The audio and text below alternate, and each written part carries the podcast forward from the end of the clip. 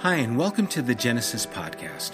We're so glad to be able to bring a small portion of our community to you through this medium and hope that you'll join us in our endeavor to embolden one another to change the world by effectively representing Jesus Christ. If you would like to know more about who we are as a community, as well as when and where we meet, you can visit us online at thegenesisstory.com. Also, if you have benefited from this podcast in any way or would like to participate in what we're doing here at Genesis, would you consider partnering with us by donating online again at www.thegenesisstory.com? There you can select the giving tab and how you would like to contribute to the general fund or even to the building fund. Remember, we can do more together than we can ever do alone. Thanks for taking the time to be with us. God bless. Good morning. Welcome to the Food Channel. We were talking about tacos, of course. Um, anyway, good morning. Glad you guys are here. Thank you guys for watching online. Uh, before we get started, a couple of things that I wanted to bring to our attention. Uh, one, if you could continue to pray for Sue Benson. Um, I got a text from Kristen this morning. It said that Sue had a cough all week, and by yesterday she was feeling pretty crummy. And so they thought it might be pneumonia, so they went to urgent care and they, they sent her over to the emergency department. And after x ray and another CT scan, they found that a blood clot had moved up to her lungs. And so um, they're switching her on the blood thinner medication and they're keeping her there for a few days. So we want to be praying for Sue while she's in the hospital uh, that the blood clots uh, break up and don't cause any problems. And for the other things, they're still watching her with the spots they found on the lymph nodes. Um, so be praying for her. Also, pray for Chris Jolliker. She lost her mom Tuesday. And so I want to pray for her family that uh, the Lord would comfort them at this time. Um, let's pause, let's pray, and let's get started. Father, once again, our hearts break for those who are in these situations that are so difficult and cause such emotion, especially for those who are close to them, the family, and for them. Lord, we pray that you would bring peace and comfort and help to them in their times of need. Lord, we thank you for the support that they have around them, the people who love them. I know uh, even Chris spending time with my aunt brought comfort not only, I imagine, to Chris, but to my aunt. And I pray that Sue would continue to get the support she has with uh, Kristen and with Ben and the other people in the family. And Lord, we pray that our time together would provoke us as well to, to love and to doing things that are beneficial to one another in your kingdom. We're grateful for the opportunity to gather and ask your blessing. In Jesus' name, amen. Thank you, Randy. And thank you for all of you who make Genesis possible, for Rick, for Gil, for Brianna, uh, who's there with the kids, for Jason when he's here setting up, for those of you who contribute and make Genesis uh, happen so that we can keep the lights on and stay online. Thank you, thank you, thank you. Uh, grateful for all of you. And Thank you for you who are here, who make the conversation afterwards so rich. Appreciate it. Appreciate you.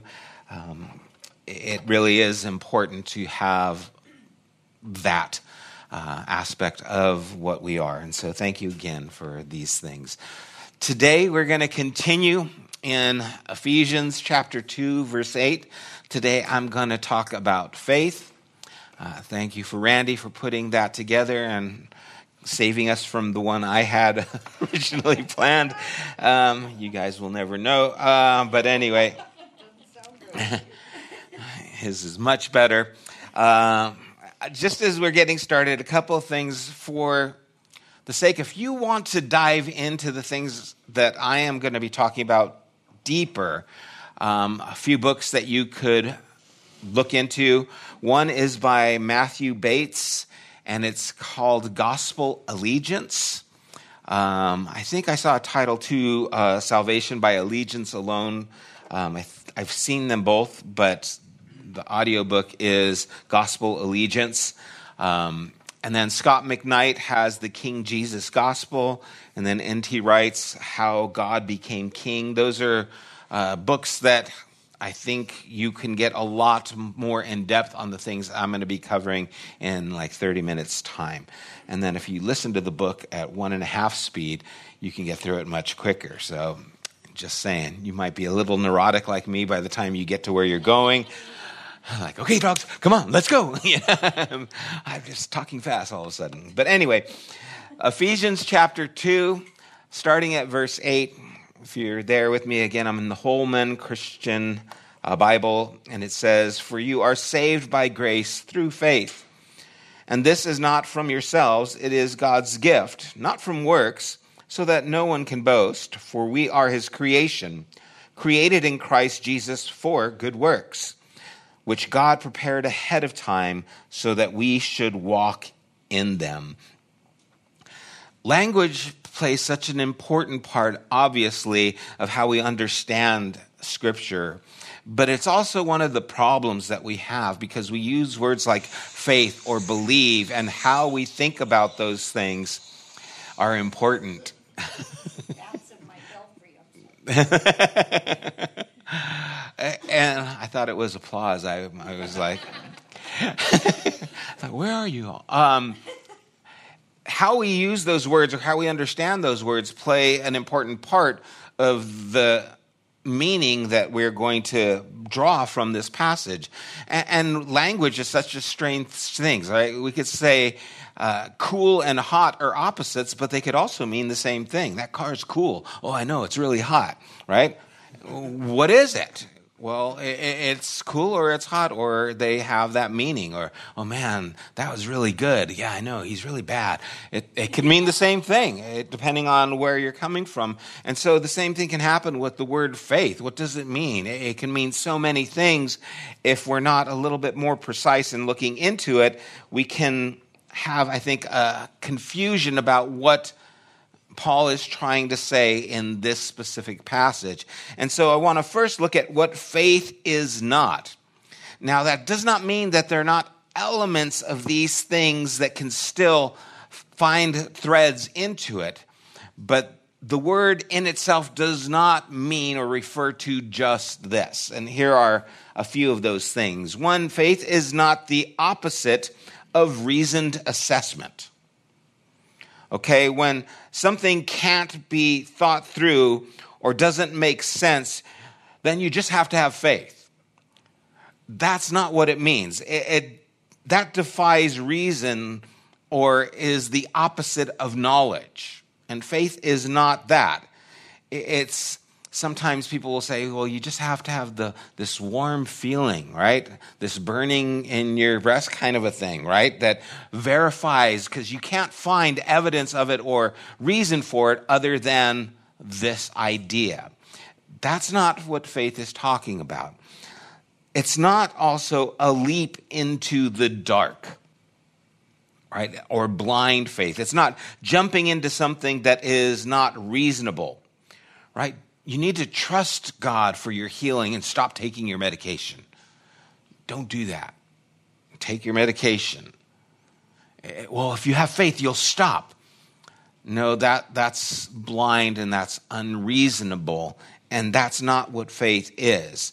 Hebrews tells us that faith is the underlying substance to which we hope for, which our hope is directed towards. But that's different from blind faith or a blind leap. In fact, we see evidence and substance are a part of that description that are things that are tangible. Three, faith is not the opposite of works, which is something that I think many of us grow up thinking because there's this idea of saved by faith and not by works, and so we put them on opposite sides of the scale. And this is important because by defining it in that way, we distort both faith and, I think, what works means, which we're going to get into next week. And we make faith into something that is almost totally passive. And faith is anything but passive. So I just have faith and I don't have to do anything because I have this idea of faith. I don't have to work, I don't have to lean into it with any substance. Faith also is not just a positive mindset. It's all going to work out. Just have faith. Just have the right positivity towards it. Again, doesn't mean that that's not a good thing, but that's not what this faith is talking about. I know we still use this word in that way, and that's you know cool or hot depending on how you see it, but it's not what is meant in Ephesians. And this mentality, again, can make faith passive. It's just something you feel, it's just something you have to trust in, but that's where it ends. Just have that positive thought towards it. Faith is not just a positive mindset. And faith is not 100% certainty. Right? And this kind of goes into the name it and claim it. So the reason you didn't get that girlfriend is because you didn't have enough faith. No, the reason might have been because your breath smells bad and you're a jerk, right? I mean, the reason could be other things, but it's not that kind of, you just got to name it, you just got to claim these things. When I had become a follower of Jesus, I had shared faith with someone who was in a wheelchair because he had gotten in a car accident and he was paralyzed from the waist down. And we were taking him to church and the concerts that we'd go to. And he had this excitement in his life because he felt like there was purpose in his life, that God had purpose in his life. And as we started taking him to church and getting to know him, he ended up going to a church that was this positive confession and told him that if he had enough faith that the Lord would heal him. And he tried as much as a young man could try to have enough faith so that he could walk again. And it didn't happen, and it devastated him. And he could no longer be involved with a system that would put this kind of burden on him. Right? And, so faith isn't about you having enough of it and mustering it. If you just believe hard enough, then it's going to happen. Another element to this is that Christianity is presented in a way that if you have to believe or be certain of certain things, right, you have to have faith in the virgin birth or in the resurrection. Otherwise, you are not a Christian, right? You have to have certainty of these events that makes you a Christian. Of course, the thief on the cross probably had none of this theological certainty. And so it's important to see that he was still welcomed into Jesus' kingdom, even without theological certainty. And then lastly, it's kind of a three part faith is not just a profession. And think of it in three ways there is profession in what I say I believe, what I think I believe, and then we come to what I actually believe because it's how I conduct myself. What I say I believe, this is something we're used to hearing with our politicians, right? What they, they, they're telling us what we want to hear. We're going to stop the corruption that's in government and all this, you know, unuseful spending. And then they get millions and millions of dollars from these donors who have agendas attached to them, right? And so they say they're going to do one thing, but then what they actually do is, something different. And what they say is what we're wanting to hear, but it's not actually what they're doing. Or sometimes it's just a matter of managing an image so that people see you in a certain way. Right? Pastors can do this. I need to be seen in this light and so I'm going to say these things because I know that's what people want to hear or will accept. And so then you come into places where what happens when a person who is teaching no longer believes the things that he's saying, but he has to say them so that people don't leave his church. He's managing an image, right? Or Christian schools that have a, a, statement of faith. You have to say you believe these things to attend our school, and they say that so that the parents will pay the tuition so the kids will go to that school. And, and it's almost the opposite of really what Jesus would do, right? You have to have this certain set of standards to belong to this when Jesus was accepting people with none of those standards. See, a real Christian school would be letting all the riffraff in, saying, Yeah, you belong here and you're loved here. But a lot of parents wouldn't pay to put their kids in that school. And then what I think I believe. This, this is where we, we feel motivated in something. I, I think of Peter saying, you know, when Jesus says, you know, who am I? And he says, You're the Christ, the Son of the God, eh, Son of the living God. And then he also, you know, when he tells Peter and the other disciples, I'm, I'm going to go and be handed over to the Gentiles to be crucified. And Peter says, That will never happen. I will die for you. I don't think Peter was lying. I think that's what he really believed. And that's what he thought. But then we see what he did was different. See, because what we really believe is what we end up doing. That's the thing that we kind of gravitate to.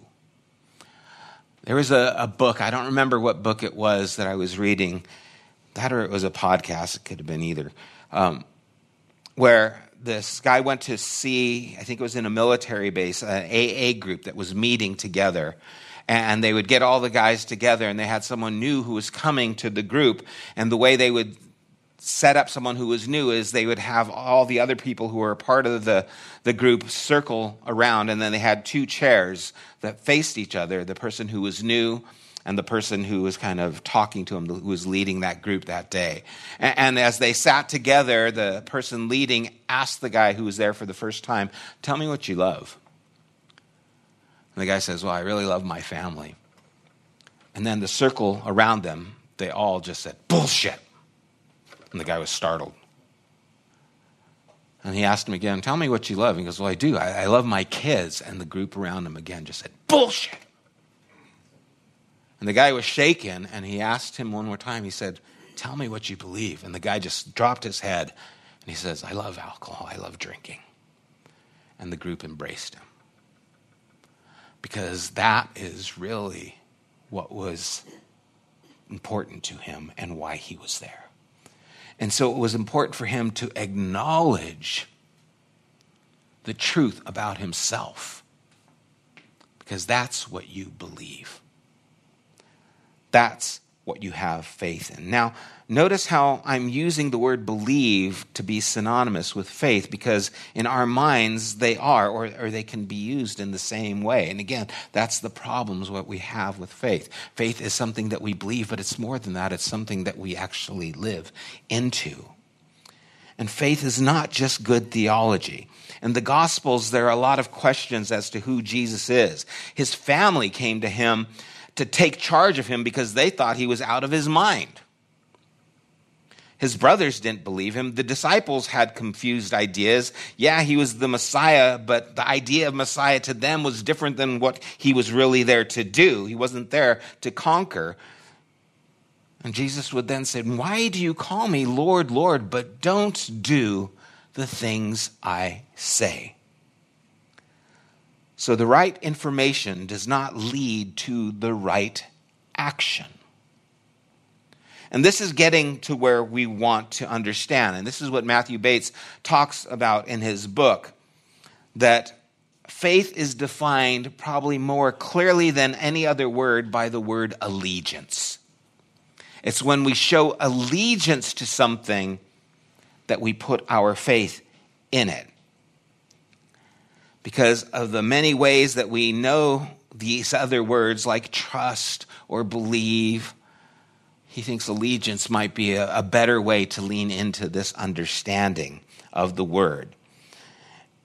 And the word in the Greek is the word pistis that we translate to faith. And, there are three elements to it. The first element is a mental affirmation, right? This is important. You are certain enough to yield to it.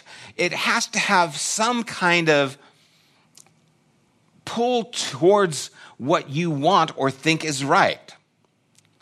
You're not going to put your faith into something that is, in your mind, not going to be of value. And so you don't have to necessarily have a 100% certainty in something, but it has to at least ring true to you in some way to be appealing. The second element is a professed fealty or devotion or loyalty, a fidelity to, to Jesus as Lord or as King, right? Loyalty is only fleshed out in a relational context. You can't have allegiance to nothing. It, it, it, faith doesn't exist in a vacuum. It requires an allegiance in a relationship too. And then the third element is enacted loyalty to Jesus as king, because that's what Lord means. It's really just a Greek word for king. And so when we tell the story of Jesus dying for my sins, and I just have to believe that in my heart, that is a faith or a belief that is primarily internal and something that I have to convince myself of or have some sort of certainty of. But when Jesus and scripture use the word faith, that they have in mind a sense of loyalty or allegiance or connection to, then it, it takes on a different context. It, it takes on something that is more involved. And, and, I think it's important to see the difference between a, a contract and a covenant. Right? So you look at a marriage, right? And what is a marriage? Well, a contract would be an agreement of two people to the contract. This is what it says. We are legally bound to this agreement. And if one of us breaks that agreement, we can then be liable and get sued because we are agreed to the contract. A covenant is a commitment to one another. It's a pledge to each other and that relational dynamic is what these other definitions of faith miss. Because then we have allegiance to what we think, allegiance to what we feel, but we don't have a commitment to Jesus himself. Or we can miss that. And yes, there's information that I agree with. I know this person enough to want to, to marry them. I, have enough information that is, in my mind, my heart, something that I decide and want to do. I pledge, I, I say my vows to publicly decree my commitment and loyalty to this person. And both those mean nothing without the final piece of enacted loyalty. Right? So I have a desire to be with, I have the pledge to commit to, but then I have to live into it. Because without that, the other two falter. And so, an example of this is in Matthew chapter 21, where Jesus gives the parable of two sons. It's funny, someone had messaged me just recently about uh, a post and it was a, a, group that I had reposted, and so they said something else, and you got to watch what you post because then everyone assumes you think everything that posts and those people say. But I shared this passage with them. It says, "But what do you think?" Jesus speaking. A man had two sons. He went to the first and said, "My son, go work in the vineyard today." He answered, "I do not want to." Yet later he changed his mind and went. Then the man went to the other and said the same thing. I will, sir, he said, but he didn't go. Which of the two did his father's will? The first, they said. Jesus said to them, I assure you, tax collectors, prostitutes are entering the kingdom of God before you. For John came to you in a way of righteousness, and you didn't believe him. Tax collectors and prostitutes did believe him, but you, when you saw it, did not even change your minds then and believe him. Which of these trusted and did what the Father said? What was the one who actually did it? See, the other one said all the right things. The other one looked pleasing to the Father, had all those things going for him, but the other one who says, I won't, but did it, that's the one who actually lived into the relationship. That's the one who the Father could trust to do this. That is the one who actually had faith. We see faith enacted in this story. Do the two sons share the same faith? According to Jesus, they don't. The understanding of what was to be done and the profession of what they would do was nothing without the reaction and the response of doing it. And so faith has something of substance built into it.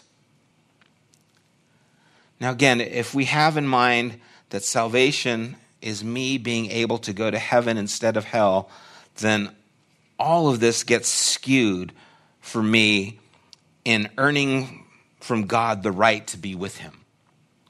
Right? That mentality changes everything. And that's why we've started off with this idea of salvation being something more than whether you get to be with God or you're not going to be with God. It is something that God is doing in you in the past, the present, and will do in you in the future. It is God restoring image, new creation in you throughout your life. And having that mentality changes how this plays out. But if salvation is more to do with this image living into it, then it becomes covenantal instead of contractual. See, I don't know about you guys and your marriages, but Karina and I had a problem once. Happened 20 years ago, and we haven't had any since. Right? That's laughable. You, you, you got it. You laughed. You said, then you ain't in a marriage. Because problems are a part of it but I didn't break a contract. I am committed to the agreement, the covenant. And the same thing is true in our relationship with God. What He is establishing with us is something that is supposed to be covenantal, that we are supposed to live into on a regular basis. I didn't just say a prayer back at this day and now I'm in. Oh, I, I did say a prayer. And then I might say a prayer again. I love in Bono's book, his book called Surrender, he said, I'd always be the first up when there was an altar call.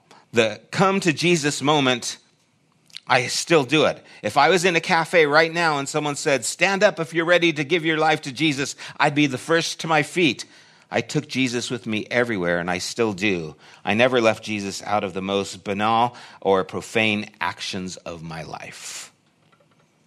I think that's beautiful. That's covenantal. That's leaning into this. But just like you can't base how good a marriage is based on how good the vows were, right? Oh man, they have a good man- marriage. Did you hear those vows? Oh yeah, they were great.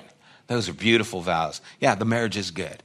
All right, you can't base a good marriage based on the ceremony. Oh, it was a great ceremony. They had an open bar. It was so good. That doesn't tell you what the marriage is. So you can't measure a person's relationship to Christ based on a prayer that they said or the fact that they were baptized or, or all these other things.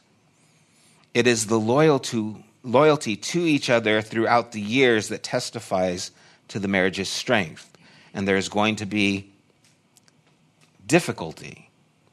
There is a difference when the loyalty is tested,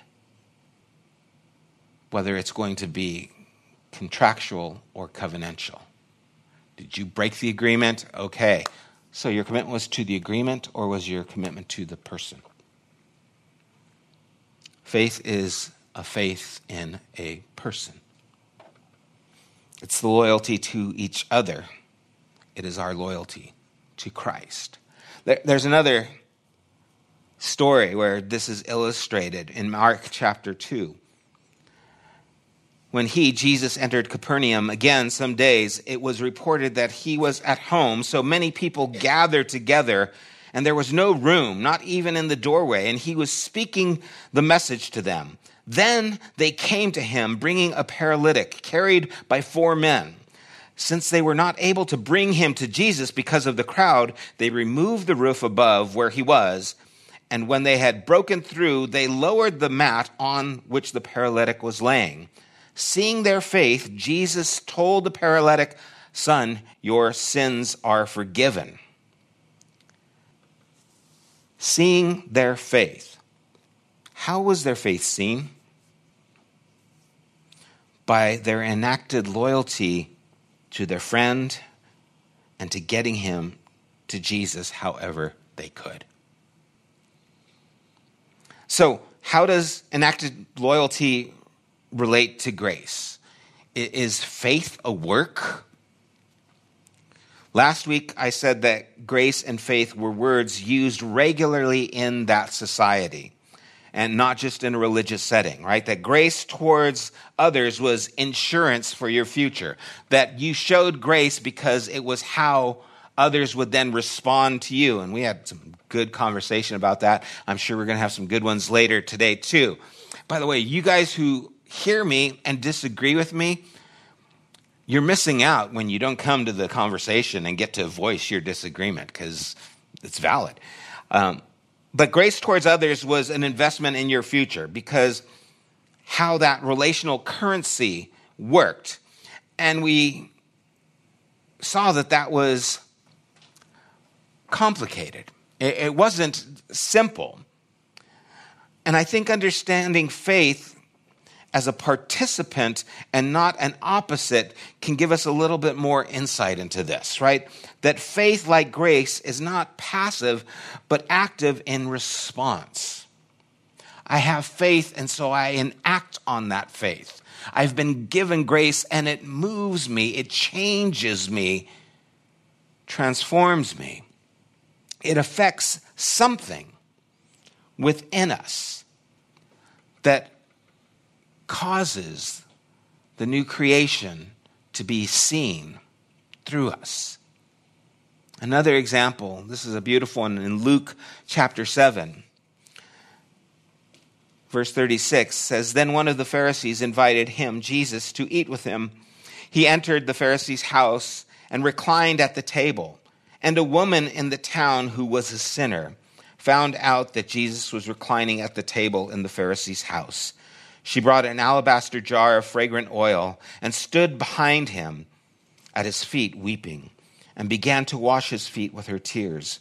She wiped his feet with the hair of her head, kissing them and anointing them with the fragrant oil. When the Pharisee who had invited him saw this, he said to himself, This man, if he were a prophet, would know who and what kind of woman this is who's touching him. She is a sinner. Jesus replied to him, Simon, I have something to say to you. Teacher, he said, say it. A creditor had two debtors. One owed 500 denarii and the other 50.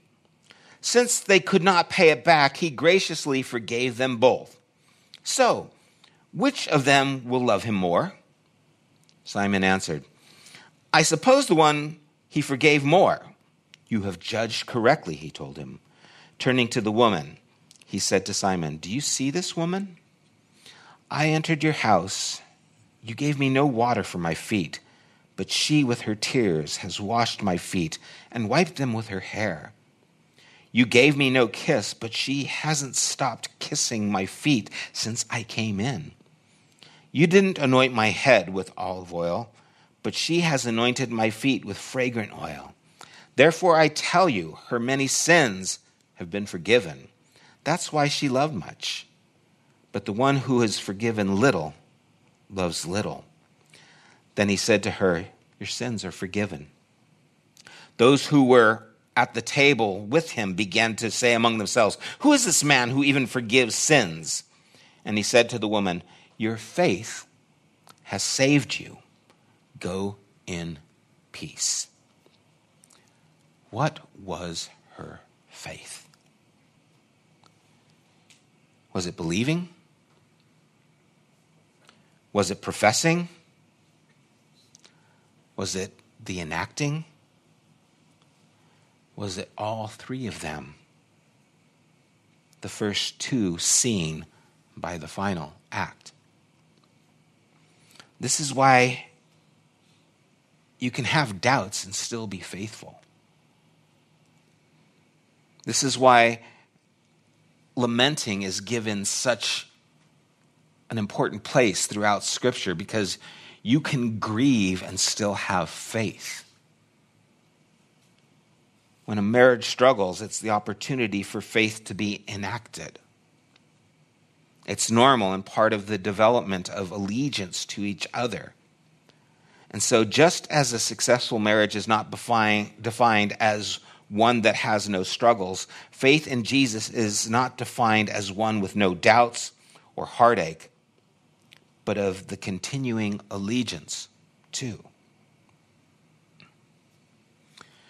I heard a pastor say one time that if you doubt that you're going to heaven when you die, and boy, we got to someday, I just got to talk about that whole theology. If you doubt that you're going to heaven when you die, then you are not saved because you should have no doubts. And I think he probably said something like that so more people would come when he gave the altar call. Because if you have any doubts here about where you are with Jesus, I want you to raise your hand. Who's not going to raise their hand? I have doubts sometimes. But again, it's not about whether I doubt or not, it's about what I'm going to live into.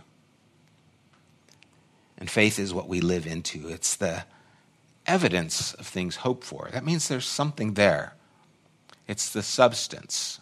That means there's something there, even though we don't see it. There is a relational connection that is substantive.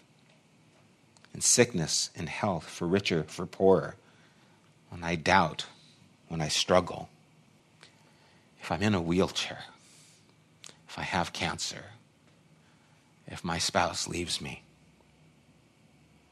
if I have a job or I'm on the streets, God grace is an investment that produces faith. You are saved by grace through faith. It's important to see how these are intertwined with each other, that they don't stand alone. Grace doesn't stand alone, and faith doesn't stand alone. They stand together and they work with one another to enhance the covenant that has been made with us by King Jesus.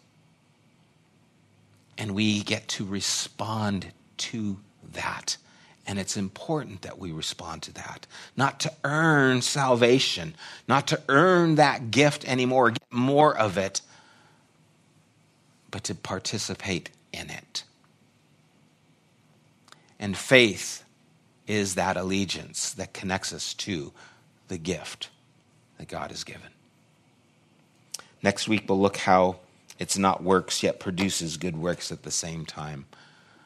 And so, hope you'll join us for that as well. Let's pray.